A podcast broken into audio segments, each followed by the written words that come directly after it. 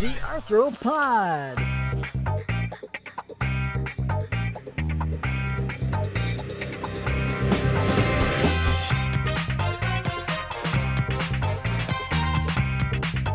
The Arthropod is the home for the wonderful, weird, wacky world of insects. Hosted by Jonathan Larson, Jody Green, and Michael Skvarla. Welcome back to Arthropod, your entomology podcast. I am but one of your hosts for today, Jonathan L. Larson of the University of Kentucky. Ooh, I'm one of your other hosts. I'm Jody M. Green from the University of Nebraska Lincoln.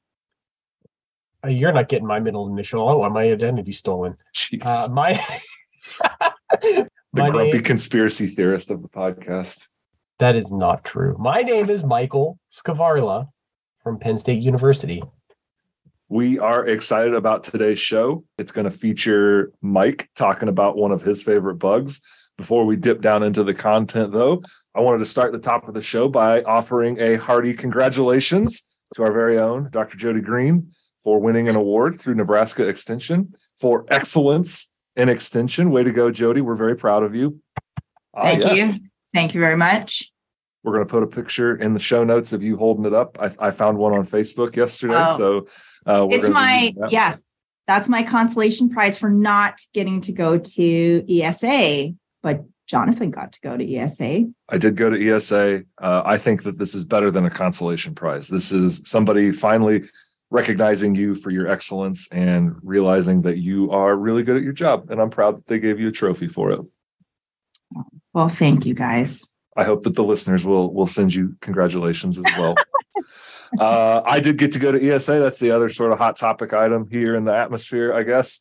Uh, ESA Jam 2022 is over. Uh, as of this recording, it was in Vancouver. Vancouver is a beautiful place. Jody, you should be very proud of your native land. I am, but I'm not very happy about the your Air Canada experience. Yeah, I'm not going to use my podcast clout to harm their business model, to drive potentially dozens, maybe even hundreds of people away from ever using Air Canada. Uh, I didn't have a good experience, but that doesn't mean that they don't they don't do a fine job at other times. But I wasn't impressed. But Let's just wrap it up to say it wasn't they weren't nice or funny, which is just so That- not It's true. Yeah, they did not fit the mold that uh, that most people set up for Canadians. The meeting, on the other hand, was very good. Um, there was lots of cool art. Uh, I don't know if people were paying attention on Twitter. Uh, maybe by the time this show comes out, Twitter won't exist anymore. But there were lots of cool artists that came to the meeting this year. We had a very heavy focus on uh, using entomology art, and there was an art show that you could look at. Um, there was a cool vase that somebody had made. Mike, you saw the pictures. What did you think? I I thought it was really cool. I didn't get to go to the meeting, but I was following along as people posted stuff on Twitter. I there was a drag show, That's like true. a metamorphosis drag show, and I'm actually real bummed that I missed that. So I'm hoping that it comes back in future years when I can attend. I think it has to become sort of a, a feature at ESA. I think that would be great. I didn't get to go. I was dragging really bad myself. Uh, Uh-huh. uh, that three that- hour time Was that on change. purpose? that was now? that was a bit of a dad joke. I think. okay. Yeah, I could. the three hour time change was really kicking my butt, so I ended up going to bed before I could make it to the drag show. But I heard it was great. That uh, is a bit of a, an update on where we're at in our life, I guess, and how Jam was. Uh, hopefully, everybody else that was there had a good time. Post pictures to us on Twitter if you liked Jam or if you have a favorite memory. Uh, but today, we're not going to be talking about INSOC. Today, we're not going to be interviewing an outside guest. We're going to have kind of an interesting setup. I think Jody's going to be like the Barbara Walters here, and Maybe. she's going to interview Mike about the bug that's taken over his life. Well, and I do think he is still a special guest. He's usually our last and special co host, but he's our special guest today. we usually cut it out, but he does talk a lot about deer keds. And today we are going to focus on deer keds because before I met Mike, I had never even heard of a deer ked. I'm pretty excited. And the last time we talked to Mike, he was saying how he was out in the field doing things. And so I think it was very exciting. I think the listeners will really enjoy it too, because, you know, we're all about learning something new. So, Mike, are you ready? I am. I'm I'm actually really excited about this. It's a good time to ask me about this too, because we've been doing this research for just about four years now. So You know, if you would asked me about deer keds when I started this, we wouldn't have known nearly as much, but I've got some results to share. Ooh, uh, that's which exciting. is exciting. It is. Okay, so let's start off from the very beginning. What is a deer ked? Let's back up a little bit. Okay. so what's a ked? Uh, It's a pair of shoes. Oh no, those are keds. that's a question when I, I got a lot at the elk check. People kept asking me, "What are you saying?" So it's ked, K E D, uh, and there it's the family Hippoboscidae, and there are a bunch of keds. World, they're found worldwide, and there are three main subfamilies, three main lineages. Hey, but stop. But like, Yeah. what are they? Oh, so they're parasitic biting flies. So that's an insect. It is definitely They're insects, an insect. Okay. So they're just fancy mosquitoes. kind of. Are they fancy ticks? they are dorsoventrally flattened. So it, it that means that it looks like you took it from the top and the bottom and squished it into a pancake, Yeah, like a bed bug, kind of like a bed bug, not like Uh, a flea. not like a flea. Okay. Fleas are laterally compressed.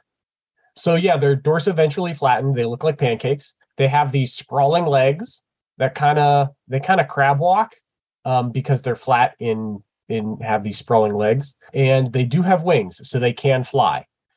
There are, like I said, three main lineages. One, which is the most diverse, that feeds exclusively on birds, so they're bird keds. One that is kind of a catch-all. They've got weird hosts, the the hippoboscines. Recorded hosts for various species include ostriches, carnivores, so mammals in the in the family Carnivora, camels, horses, uh, and some other weird stuff. So they kind of do they have weird hosts and feed on weird things. And then the last lineage, the mammal feeding keds, almost all of which feed on cervids. Uh, so things like deer and elk, uh, various antelopes, which aren't cervids but kind of look the same. Uh, and this also includes sheep keds. And so it's this last lineage, the mammal feeding keds, that that I've been working on, and specifically deer keds. In North America, there's four species, two that are out west and primarily feed on black-tailed deer uh, or mule deer. One, the neotropical deer ked that occurs in the southeast of the United States, but also extends all the way through Central and into South America, where they feed on white-tailed deer and brocket deer. And the species that I've been working on, European deer keds, which is found in the northeast part of North America. Um, Pennsylvania is kind of around their southern range limit, uh, and then they go up into the northeast and parts of Canada. And they feed on white-tailed deer and elk and moose. And they're actually an introduced species that is native to northern Eurasia. So Britain, Scandinavia, all the way west into uh, Russia and the Russian Far East. Okay, so these four species are collectively called deer keds. The four species are collectively called deer keds because here they all feed primarily on deer. So I use deer ked interchangeably to talk about the four species collectively, but also European deer keds specifically, because we've only got one species of deer ked where I'm at, uh, and we've only been really working on one. So it is it can get kind of confusing. I'll try to say European deer ked if I'm trying to distinguish the two. because many times you've mentioned deer keds and I've looked them up, you know, my Googling. Are they called louse flies as well? So Hippoboscidae, the larger family that includes deer keds, are called louse flies because they they don't look like lice at all. I don't know. Because Um, we had mentioned like ticks, you know, different. yeah, because you know. they're they're biting flies that are ectoparasites. Lots of things that bite other things are called lice, like aphids are called plant lice Yeah. and True. whatnot. So they're not related to like Phthiraptera, the parasitic lice at all. They're Try to true hide your disgust at people's common name choices, Mike. well, they're just naming everything louse. and It doesn't make any sense. right. So they're not related to lice at all. What is Correct. what are like maybe their closest relatives then? Hippoboscidae, the family, which includes deer keds, the larger group is Hippoboscoidea, the superfamily. So other families in this larger group include things like bat flies, which are also ectoparasitic biting flies. They live primarily on bats, and tsetse flies. Hmm, So the Glossinidae, which includes a number of species primarily in Africa. And the whole superfamily has some really cool kind of shared biologies, especially concerning things with reproduction, but all of them are also blood feeding ectoparasites. So they all need a blood meal to survive, both the male and the female. Yes. So uh, both male and female keds uh, and uh, the other hippoboscoids as well, they, the males and females both blood feed. What is their life cycle? So it depends. Uh, we'll focus on the the mammal feeding keds. Well, I guess we'll focus on deer keds. So the life cycles vary a little bit, but in general, they hatch out of the pupae and the adults are winged. They'll fly to a host and blood feed. Uh, unlike ticks, which will take one big blood meal and engorge, and then that's all they take, keds will feed multiple times. And oftentimes they're feeding multiple times a day. They'll feed, at least European deer keds will feed four to six times a day for 10 to 15 minutes. So they're taking lots of little meals, unlike a, a tick, which is taking just one big meal. They Um, like snacks. they're like snacks. Uh, male and female keds will find each other on host and mate. And then I think the coolest part of their biology is what happens next. So, unlike most insects, which lay a whole bunch of eggs and just and usually abandon them, don't have any kind of parental care or input, all keds, the egg is kept inside the mother and hatches internally hmm. and grows up in a special ked uterus. And she secretes a ked milk that the larvae feed on. And they go through all three larval instars internally inside the mother. And then she gives birth to a fully developed larva which often will weigh more than the mother herself weighs after it's given birth and then the larvae immediately turns into a pupa and falls off the host and hangs out usually in the leaf litter so like yeah a they- kangaroo? Like what? yeah it's so it's a it's an internal development um like mammals Mhm. uh and like you know some snakes and other reptiles and things which means unlike most insects where they have very little investment energy wise into into offspring heads are investing huge amounts of energy to each individual offspring and so don't give birth to a lot of uh, larvae they're really hard to rear so we don't have really good rearing data on them but estimates are that each female ked will birth anywhere from five to 10 larvae, and that's it. So they have really low fecundity, but really high investment in each offspring So at one time, that's how many she can produce. and through her lifetime. Uh, five to 10 throughout the entire life, because she's only ever, ever having one inside of her at a time. So she'll give birth to that one, and then she'll hatch another egg inside of her and develop that one. Wow. It's really weird for an insect, right? That is really weird. So it's a really cool system that they've got going on. And we'll talk about pathogens later but when you start thinking about pathogens being vertically transmitted transmitted from mother to offspring because these larvae are developing so much inside the mother and having all of this time with her that really opens the door to a lot more time for pa- various pathogens to to transmit to the larvae How long does a female deer ked live to have that many offspring? again, we don't have really good data. The best data we have comes from European deer keds, Lipoptena cervi, the species that we have here in the Northeast and in Europe. And their biology is a little bit different from the native species in North America. So, European deer keds, all of the adults mass emerge in the fall, and they'll come out and fly on warm fall days, and they'll seek a host and fly to the host. Once they land on the host, they they all fly around for four to six weeks depending on how warm the fall is. You can still find adults on host the following summer. So we know that as adults they live at least a year. Now the problem is once you've got the next generation of, of fresh keds coming out and landing on host they all get intermingled then you can't age them after they're on a host. So we don't know after that year time do they live another year do they live two years three years or do they does the old generation die off pretty quickly thereafter we don't know. We just know that they live at least a year as an adult. And then if you think about too the fact that they're mass emerging in the fall, if the pupae fall off host, if if you're the first larva out the door and you turn into a pupa in October or September or November or December, you're going to be hanging out in the leaf litter as a pupa for almost a year before you hatch out as an adult. So from egg to the end of what we can kind of watch, we know they can live for almost two years. But again, nobody's kind of done rearing experiments with like tracking individual keds after that year. So we don't know if they live more than a year or if they die after that. So it's at least two years, maybe more. So they're also really long lived for for an insect.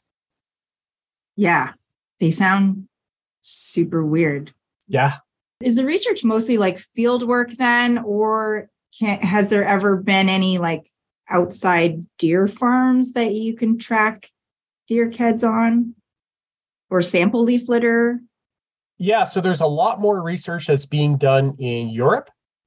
So in Europe, there's a couple weird things going on that don't seem to be happening here. In Scandinavia, in particular, deer keds can become so abundant that they feed on and kill moose because they they just exsanguinate them. Wow. Um, and the they're so itchy. The moose are so itchy because of so many deer ked bites that they'll rub off their fur and get alopecia and also succumb because you know it's winter in Scandinavia and they have no fur. Deer keds can also be so abundant that they are considered an occupational hazard for people that work in the forest. So, like people that are gathering mushrooms or loggers or anybody that's hunters, people that are out in the woods, they're so abundant that, yeah, they're an occupational hazard because they're biting so many people. Because of the moose issue and the human issue in Scandinavia, there's been a bunch of research and some really cool studies looking at the pupae and leaf litter so it turns out that small mammals like mice are major predators of deer ked pupae because they look like these little hard black seeds. And so, but they're packed with protein. So mice will eat them because they're a great protein snack and it's like any other kind of small hard seed that they're going to be eating out in the forest. So uh, yeah, mice are major ked predators in the leaf litter. They also if you think about Scandinavia in winter, it's covered in snow, but these these pupae are just rolling out of the fur of the moose and the deer and whatever.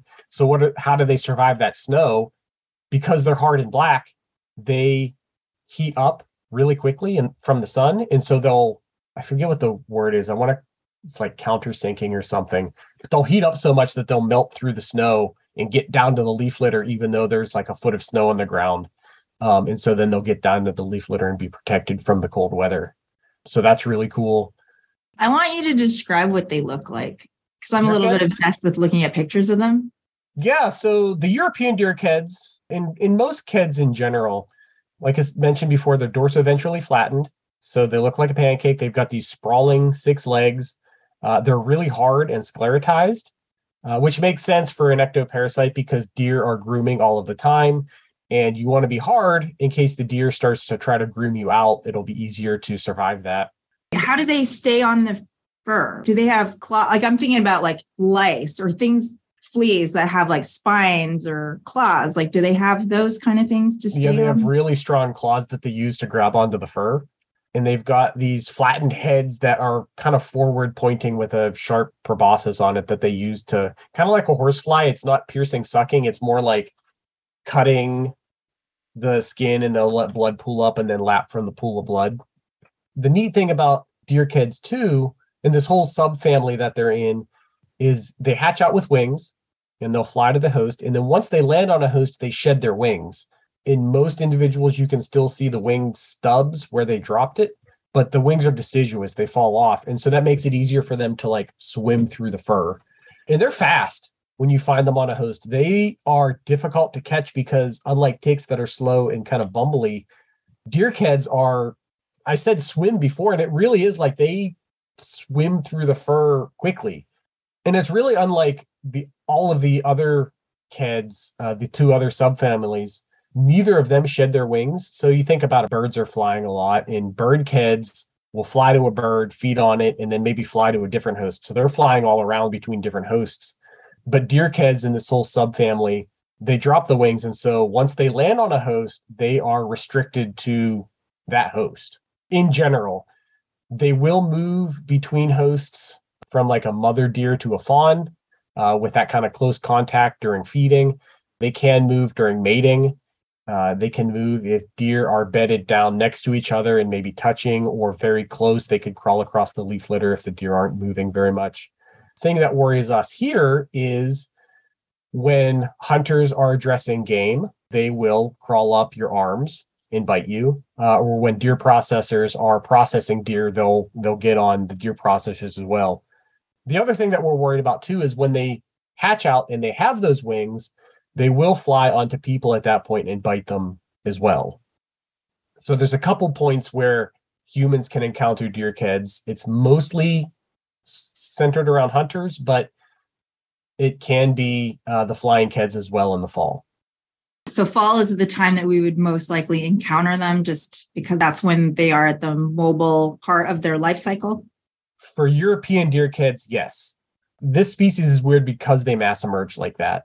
The other three species that we have in North America, they fly as long as it's warm out. So neotropical deer deerkeds you can find, you know, April through October year round.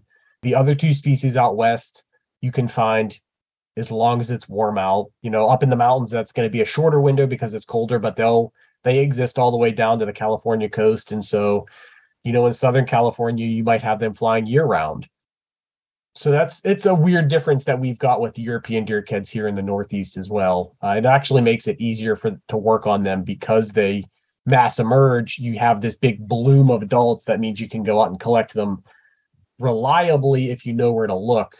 Where the other three species, because they're just kind of out whenever, it's a lot more difficult to at least catch the winged ones flying. I have a small point of clarification. You keep saying we when you talk about uh, what you're doing in Pennsylvania and who is concerned in Pennsylvania. Is this the royal we, or do you have a, a research group that you could talk about here? So it's not the royal we. I think I've said it before in the podcast. I have a 100% extension appointment, so I don't I'm not really supposed to be doing research.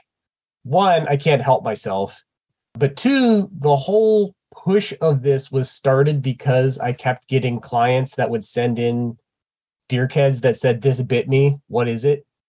like, it's a deerked. We don't know anything about them. Well, does it does it have pathogens in it? Is it like a tick? Will I get sick? I don't know. But also nobody knows. And so because I started getting these questions, it felt pretty extensiony to try and answer them. But again, I don't have a research appointment. So I teamed up with Erica Machtinger, who is our veterinary entomologist at Penn State. And she's got a lab and students. And I pitched this idea like, I'm getting these deer keds. Why don't we investigate them? And so she thought that was a great idea. We'd both started or uh, within a couple months of each other. And I pitched this idea right when she was fresh and new and looking for ideas. She'd probably pick it up now, anyhow, but she's much busier now as a you know professor trying to put in her tenure package and running a full lab. So I got in at the right time so I've been working with Erica in her lab, which includes a number of grad students, postdocs, undergrads. Uh, it's really been beneficial for me because I don't have the kind of resources that she's got, but I do have time, which she often doesn't. So it's been a really mutually beneficial relationship for both of us. She's been one of my best collaborators. I can't say enough good things about Erica. I hope she doesn't hear this because I don't want her to be embarrassed so yes, it's not the royal we. It's me and Erica and a bunch of the students in her lab. Cool. And then how do you go out and and do this research? Like where do you go? How do you find them? Are you out with nets on mass emergence, swinging in the air trying to find them? Yeah, so it depends on the question that we're trying to ask. So initially, we know deerkeds are on deer, and that's going to be the easiest place to find them a bunch of the questions we had initially were one, where are deer keds in Pennsylvania? If they are biting people, where are people most at risk? There was no good range maps for European deer keds or the other three species in North America. It was just general statements of like European deer keds are in the Northeast, well, Pennsylvania's in the Northeast. We know we have them here, but where specifically are they in the state? So the first push of research that we did was just figuring out like where do these things even occur? So for the other three species, I did a literature review and pulled a bunch of museum specimens. For European deer keds in Pennsylvania, we did collections uh, off deer at deer processors because hunters go all over the state, kill their deer, and bring them back. Uh, and that was a really easy way for us to screen deer for these keds and see where they occur across the state. So the first bunch of years, we're collecting deer keds off of deer. Uh, and then once we had the specimens in hand, the other question hunters and, and the public often had were, are these these things have bitten me? Are they transmitting pathogens?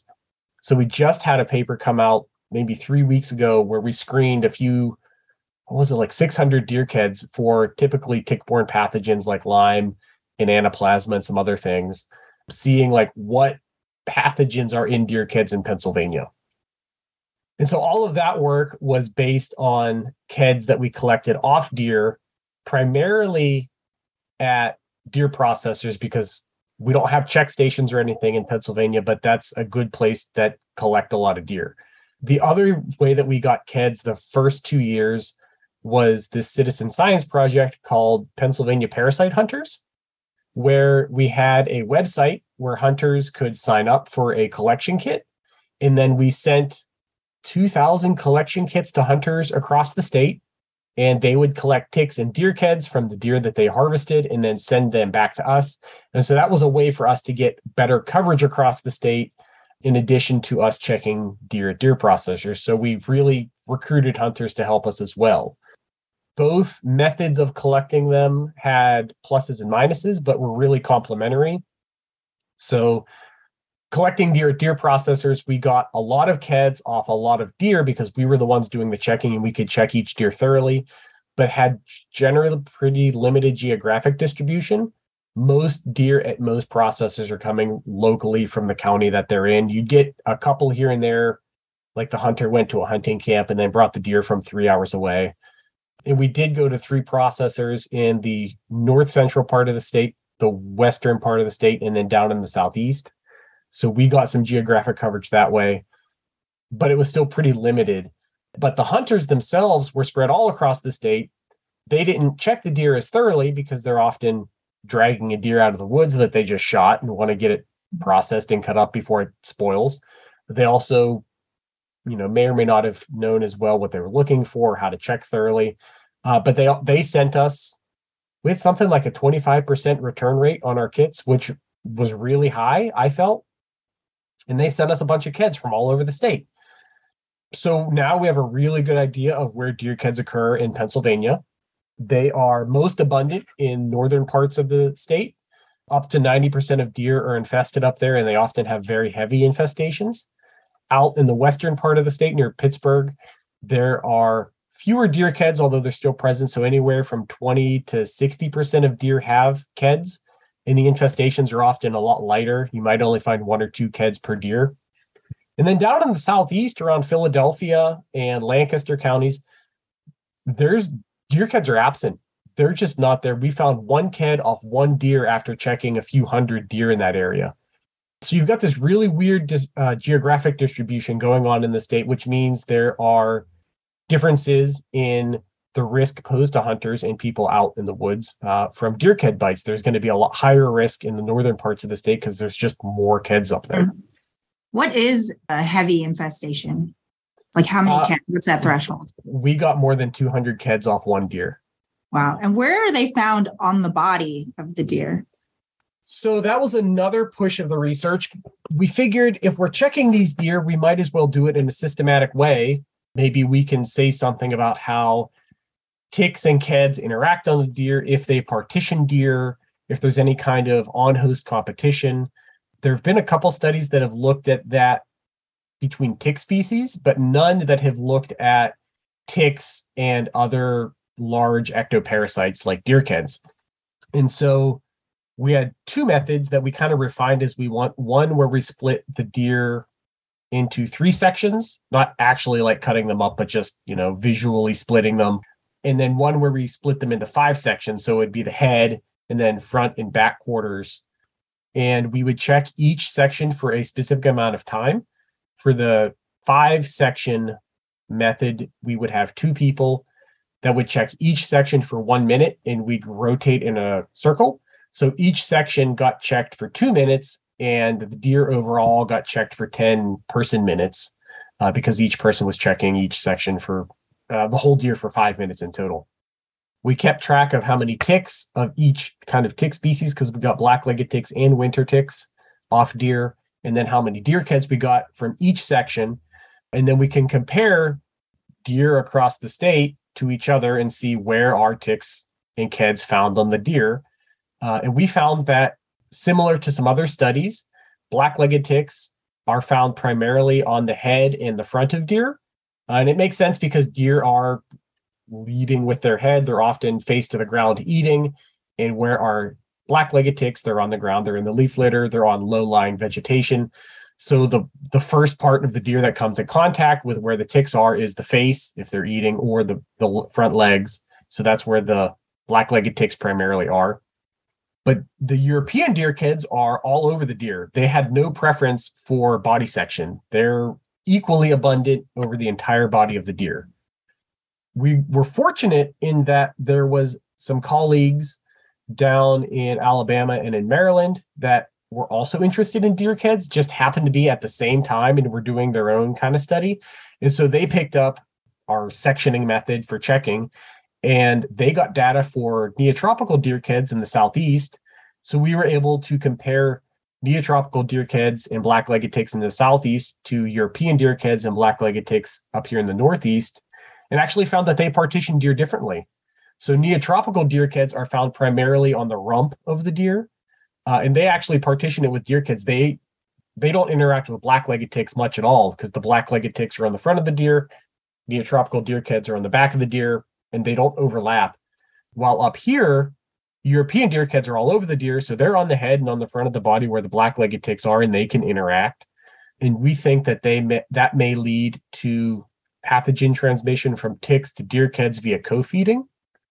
So, so some other studies in ticks have found that if two ticks feed near each other and one is infected with a pathogen and the other isn't, they can transmit that pathogen tick to tick, even though, say, deer aren't hosts for the Lyme disease bacteria. Their immune systems wipe it out. They don't get Lyme the way like people and dogs do.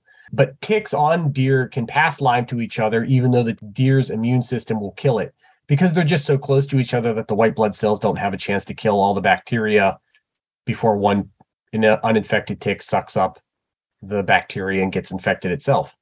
So, because ticks and deer keds are feeding next to each other, we think that this co feeding may be one avenue that keds can become infected with pathogens, even though, you know, they're not feeding on say, small mammals, which are the primary hosts of Lyme disease bacteria, for example. So there's some weird interactions with European deer keds and black-legged ticks on host because they're all over the deer keds are all over the hosts. but to just be clear, are they associated with vectoring something like Lyme or not? We don't know. Okay. So pathogen transmission studies are difficult and expensive. Right. Uh, you got to have the right BSL biosecurity level labs to do those kind of studies. Uh, we actually have a BSL two facility here. Erica's got one, so we we could do the studies, but you've got to get all kinds of like IACUC permissions and whatnot. You also have to have the keds on an un- uninfected host and know you have infected keds and let them feed and then sacrifice the host to see if they got infected to see if transmission happened it's just really difficult and we haven't done right. it yet.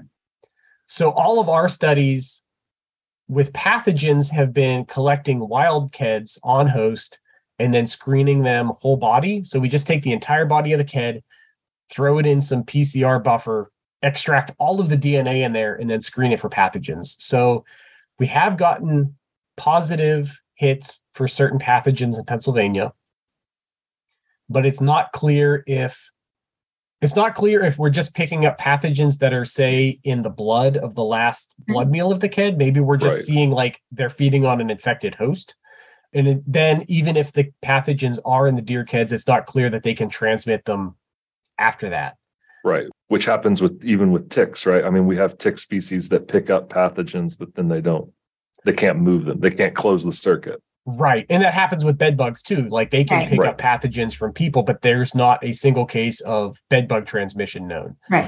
They can Um, harbor it inside their body, but they can't necessarily like acquire it or replicate it or transmit Right. it. So it's like the whole circle. They can't make the disease triangle. Right. What are you So- screening for? I if, if I missed it, I apologize. But what No, are the I didn't pathogens? say it. Okay. Uh, so typically tick-borne pathogens. So we screened the study that we just had come out. We screened for Lyme disease bacteria, Anaplasma, Ehrlichia, Bartonella, which the best known Barton, pathogenic Bartonella is going to be the bacteria that cause cat scratch fever. Although Okay. the ones we're looking for are a different but related species, Rickettsia. and Rickettsia. Okay. So in the 600 keds that we screened from Pennsylvania, we did not find find Lyme disease bacteria, which is in contrast to a previous study that looked at about 30 keds. Uh, it did recover Lyme disease bacteria from Pennsylvania keds. So we have some questions about why they found Lyme, but we didn't. That study looked at deer that were shot in the summer. And because keds are long lived in Lyme disease, bacteria are difficult to transmit even between ticks, ticks have to feed for 24 to 48 hours before they acquire it. Our thought might be that there's some kind of temporal component. The keds we're looking at are all young, weeks to maybe a month old, uh, because we're looking at keds that are collected in the fall. So there may be some kind of like they can acquire Lyme disease bacteria, but it's a really rare event. So it takes months for them to get it. And this other study looked at months old keds. Something we're going to follow up with is collecting keds probably off roadkill throughout an entire year and then screening them again to see if like oh yeah in january 5% of keds have lyme in march 30% have lyme but it, as far as our study went on the keds that are going to be exposed to hunters the most none of them were positive for lyme disease we did find anaplasma uh, which causes anaplasmosis and we found the human pathogenic species it was in a low number of keds. It was at something like 15% of what we screened, but it was there. But we don't know if it can transmit. We didn't find any pathogenic rickettsias, but we did find a typically, well, we found an endosymbiotic rickettsia that's usually found in ticks, but we picked it up in keds. It's Hmm. never been reported from them before. So it, it might be a case of like transmitting ticks to keds. And we did find Bartonella at high levels, something like 95% of all keds we screened had this Oh, wow. Bartonella. That doesn't And it- bode well.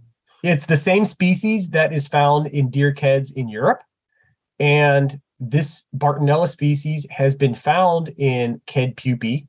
So it's transmitted mother to offspring. Uh, and typically, when that happens, that's a good indicator that they can probably transmit it as a vector to hosts as well. So it's at a high prevalence in deer keds. European studies have found it in the pupae. In Europe, there was a study that found higher percentages of moose in ked infested areas had this Bartonella in their blood compared to moose in areas that have no keds. So again, it's kind of anecdotal, but there's this correlation between lots of keds and this this bacteria in moose. And there's been suggestions that this Bartonella is the causative agent in Europe of ked bite dermatitis. So something I didn't talk about is when keds bite people, it results in this kind of small, itchy, hard lump uh, because it's a it's an insect bite and your body's reacting to that. In most people, the bite resolves without intervention in just a few days. But in some people, that hard, itchy bump can last for upwards of a year. We don't know why, but one suggestion is it's this bacteria that's causing that that ked bite dermatitis to last for a long time. So there's anecdotal evidence that this this Bartonella that we found at high prevalence in Pennsylvania can be transmitted by keds and is causing issues in humans, but nobody's done the final nail in the coffin. Like we put keds on a guinea pig and then found the Bartonella in the blood, and so it's definitely vectoring it. Will they readily bite pets or like domestic animals or, or livestock that we keep? There are a couple reports of European deer keds being found on horses and cows, but not very many. So they're probably incidental. There are lots of reports of them biting people, uh, even in Pennsylvania. So once we started doing these hunter surveys, we got lots of reports from hunters all over the state saying, "Oh yeah, these things have been biting me." Um, I'm glad that somebody's looking into it. It turns out that they're actually really common biters in the state. Just nobody was asking the people that are being bitten about it until we came along, and now we're like, "Oh shoot, this is actually a problem." Another cool aspect of deer keds is that they cue into movement. So unlike mosquitoes that are cueing into like carbon dioxide and finding hosts through chemical cues, deer keds are visual. They will sit on a leaf or up on a plant and they'll watch for something moving through the woods and then fly to it and land on it. The only report about how far they'll fly came out of Russia. And I think I translated it all correctly using Google Translate, but it was from the 70s too. They reported that Keds will fly anywhere from 15 to 50 meters to find a host, and how far they fly depends on temperature. So, on warmer days, they'll fly further. And because they're cueing into movement, they'll fly to any large moving object in the woods. Most of the time, that deer, because that's the most common big thing out in the woods. But that also includes people if you're, say, hiking in the woods at the right time or dogs. We don't have any reports of deer keds, of European deer keds feeding on dogs in the United States. Well, I take that back. I have one that a client sent me, but there's no published report. So I we have mm-hmm. one unpublished report, but there are numerous reports of them infesting dogs in Europe.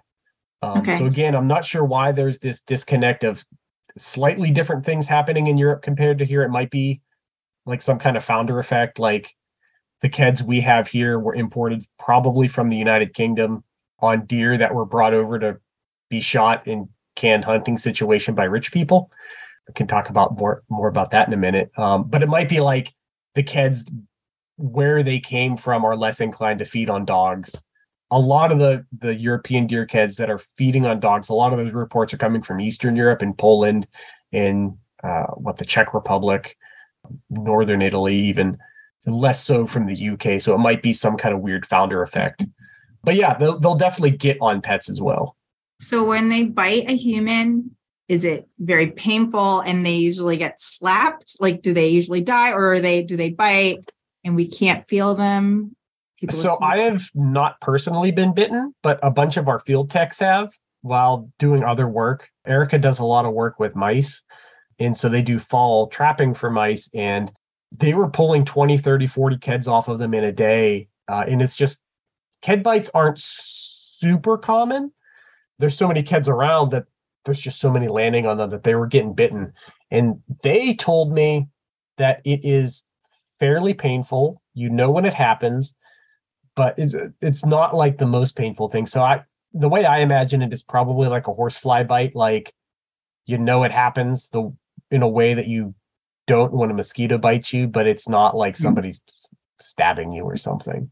To go back to some of the the discussion about pathogens and things, I, w- I wanted to ask maybe kind of an out of left field question about alpha gal.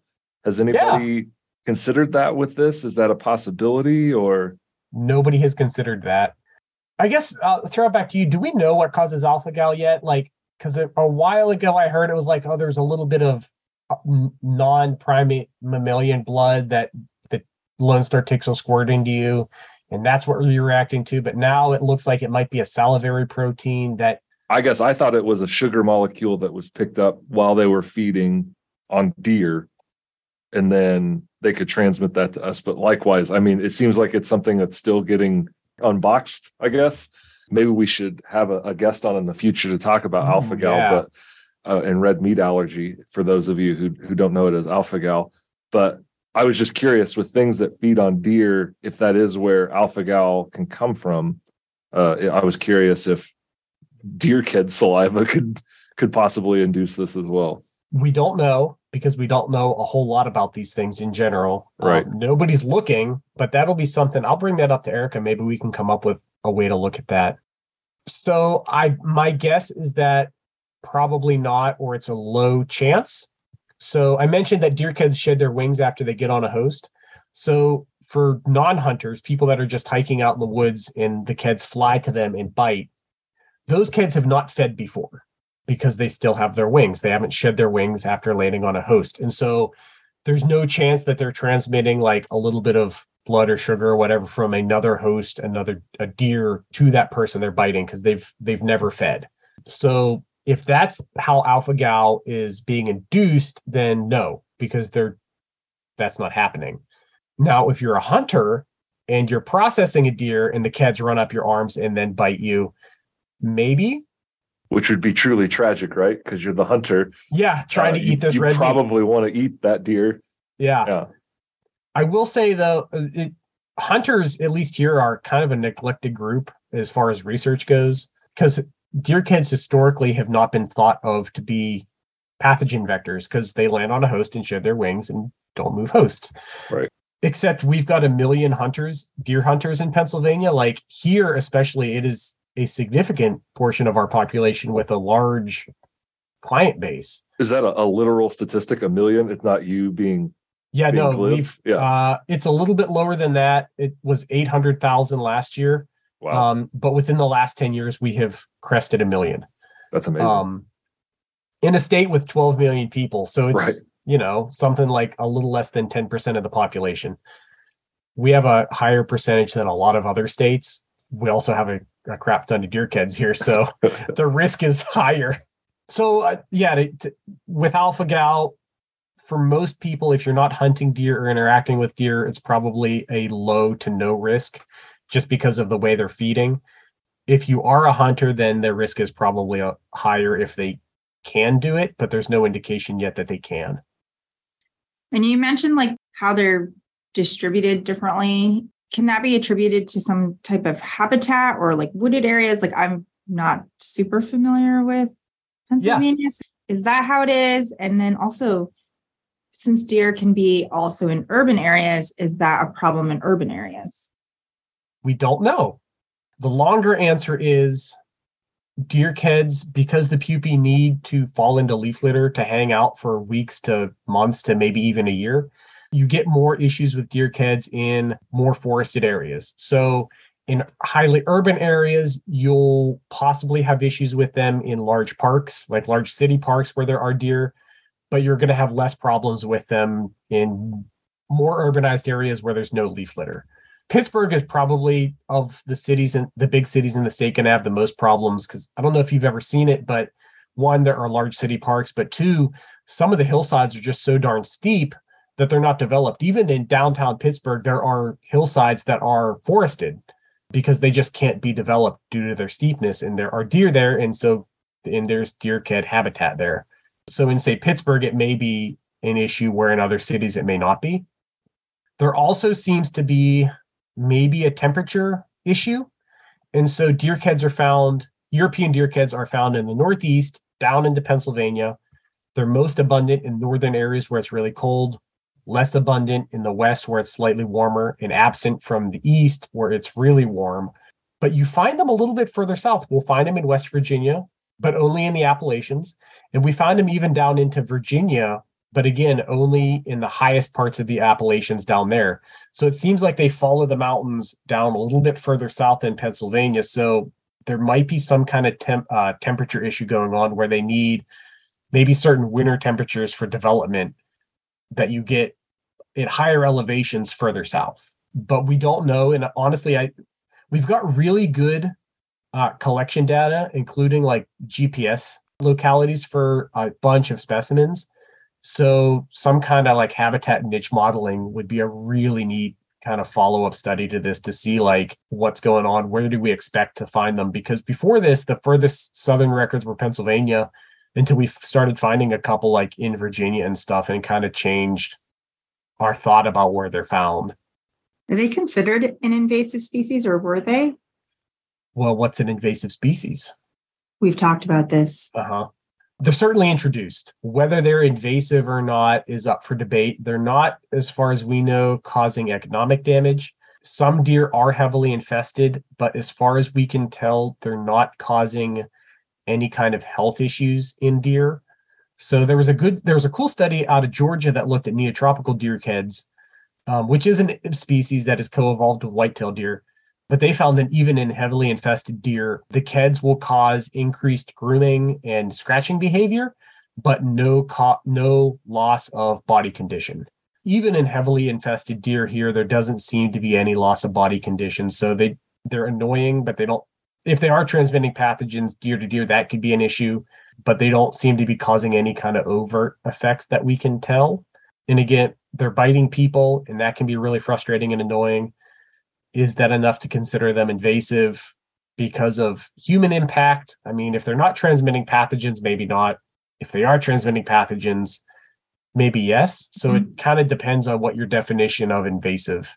When were they first found in the US? Do you know? I do. So they were first found in the early 1900s, like 1904, I want to say, in Connecticut.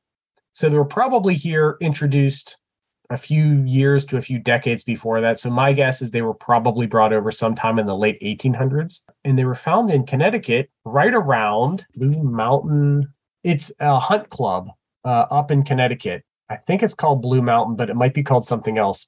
It's basically a fenced in area of like 20 square acres or something ridiculous where all of the robber barons at the turn of the century used to go hunt canned deer and they imported deer from Europe for this exclusive rich person hunt club. And it's right outside of that hunt club that deer keds were first picked up on native whitetail deer.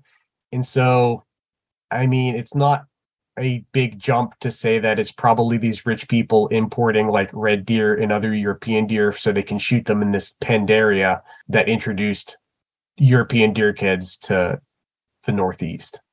Do you think they're becoming more and more common? Like, do you think they're going to spread? We don't know. They've had a hundred years to spread, and they can fly, and deer are highly mobile. So my guess is that they've probably spread to the extent that they're going to under the current climate regime. Now the range may change as the climate warms. If there is this temperature component to where they can be, you know, we may see their southern limit kind of move north as it gets warmer the biggest issue with them and why we're still picking up new range records and expanding the range, I think, is because we're looking. Because deer keds are on host most of the year and nobody's looking at dead deer for parasites, uh, we picked up, say, new state records for Ohio, slightly west of here. There was another study uh, looking at neotropical deer ked in Tennessee. There was only a handful of records before Becky Trout and her student down there started looking at deer at deer processors and they found them in high abundance across the entire state. So the idea is like the uh, deer keds are, and that's a native species. So deer keds are probably lots of places. We just haven't been looking for them because no entomologists have been looking at deer. So my guess is that deer keds are probably everywhere that they're going to be, but we're still finding them in new places because we're actually looking for the first time in 100 years. And for people that want to not be bitten by deer keds, is there a repellent or what's the best way to prevent that? Good news. We did a study last year on insect repellents and deer keds. It's not published. I'm still in the process of writing it. So hopefully we're going to get this out soon. I'd normally say don't spread this too far, but I'm telling it on a podcast of a thousand people. So, but I, whatever, I'm not scooping myself and nobody else is doing this research, so I'm not worried about it. Deer keds that have shed their wings off of deer, so they may act a little bit different from winged deer keds because they can't fly, but we don't think they will. So we got wingless deer keds, and the experiment was neat. We put them in a little arena, and then we put a sock over our hand, and five inches up the sock, we put a 10 inches of insect repellent, and we tested DEET, IR 3535, picaridin, permethrin, and oil of lemon eucalyptus. Five repellents that are, you know, what, uh, CD, CDCs? EPA approved. Yep. The idea being like the keds could go from the arena up the sock, and then when they encountered the repellents, if they were repelled, they'd hang out below the repellent or move away from it. And if they weren't repelled, they would just climb over it or not care. None of the repellents worked. None of the repellents repelled the keds. They did not care a lick that those chemicals were on the sock. Uh, and we had multiple replications of it. We've got good statistical significance. None of them work. The one good news is that permethrin, which acts as a repellent because it when ticks encounter it, they do this thing called hot footing, where they encounter it and they start lifting their legs up because it's like burning their feet, and then they fall off because they're hot footing. Keds don't do that, but they do die within 10 to 15 minutes of being exposed to it. It doesn't repel them, but if you have a deer ked land on you while you have permethrin treated clothing, they just die uh, in quickly. So maybe even so quickly that they can't bite you. So it's not going to stop them from landing on you, but it is going to maybe stop you from being bitten. Then the other ones where they put on the skin. The repellents, yeah, we put them on the sock um, Okay. to act like treated clothing, and yeah, the keds didn't. Some of them we treated above and beyond what the recommend recommended dosages are. Like the DEET one, you could have wrung the DEET out of it, and they didn't care. Um, and it's DEET- probably related to the fact that they are visual parasites. They're cueing into movement and not chemical cues. So permethrins for treated clothes, and the other ones are skin repellent. So I didn't know if they were put on the skin, if that if it would have mattered. Yeah. we tried to treat everything the same. And and again, we are using wingless keds. They may act differently from wing keds, but wing keds are hard to collect in abundance.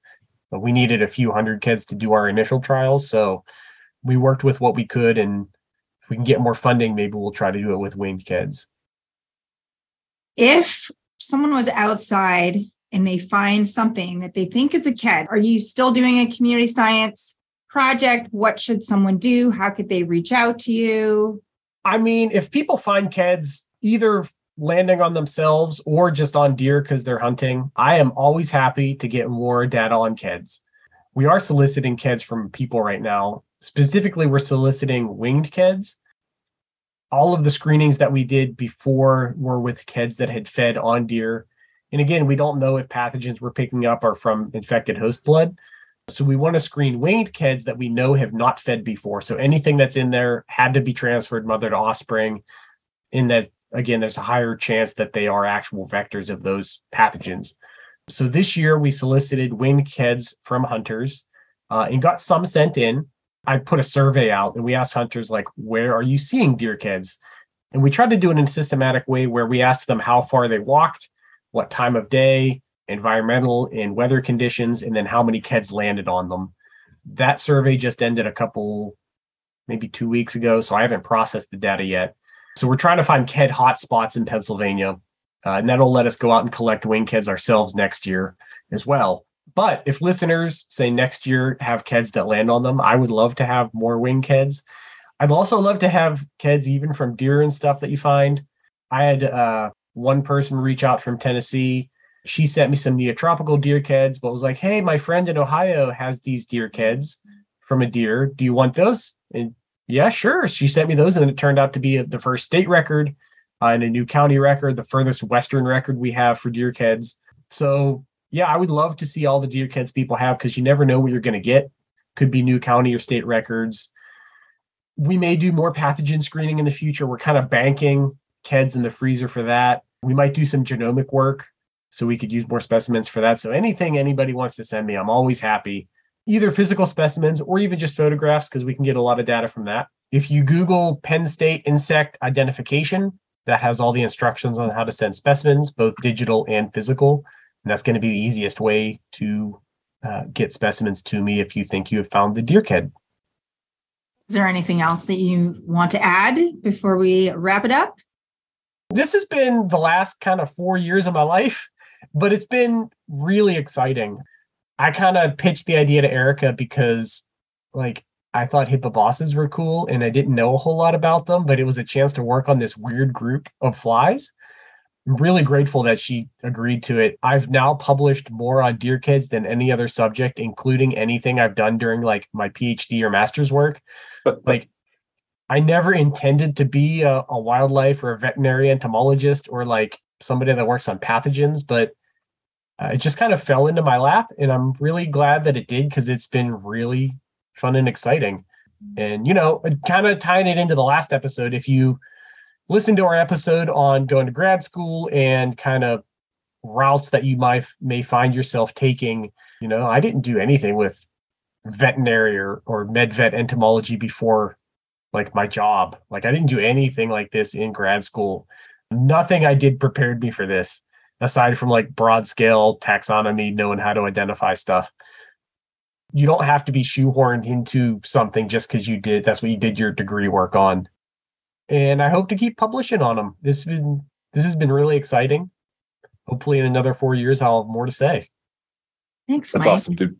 Yeah. Thank you for being our guest today, Mike. yeah, thank internal you for asking. Uh, Jody, are you satiated? Has your curiosity been satisfied? Yeah. I just want to go check some like deer armpits or whatever. Well, if we don't hear from Jody again in the future, we'll know it's because she's lost in the singular Nebraskan woods looking for deer deer keds. That was awesome. Thank you, dude. If you want to learn more about entomology, if you want to find more about our show, you can find us on the web at arthro-pod.blogspot.com. You can also find the show on Twitter, arthro underscore pod show. We're on all your favorite apps that you listen to podcasts with. You always have to put arthro dash pod. Don't spell the dash out. Just use the, the actual symbol that's on the keyboard. Uh, and then you'll find us on uh, Apple Podcasts, Spotify, anywhere that you like to listen to podcasts. Uh, I'm also on the internet for now until Twitter goes bye bye. I'm at Bugman John. I'm at Jody Bugs Me, UNL. And I'm at mskvarla36. We hope you enjoyed learning a little bit about this neglected corner of Diptera and that you are now intrigued by deer keds. If you want to contribute to citizen science, look up Mike's stuff online.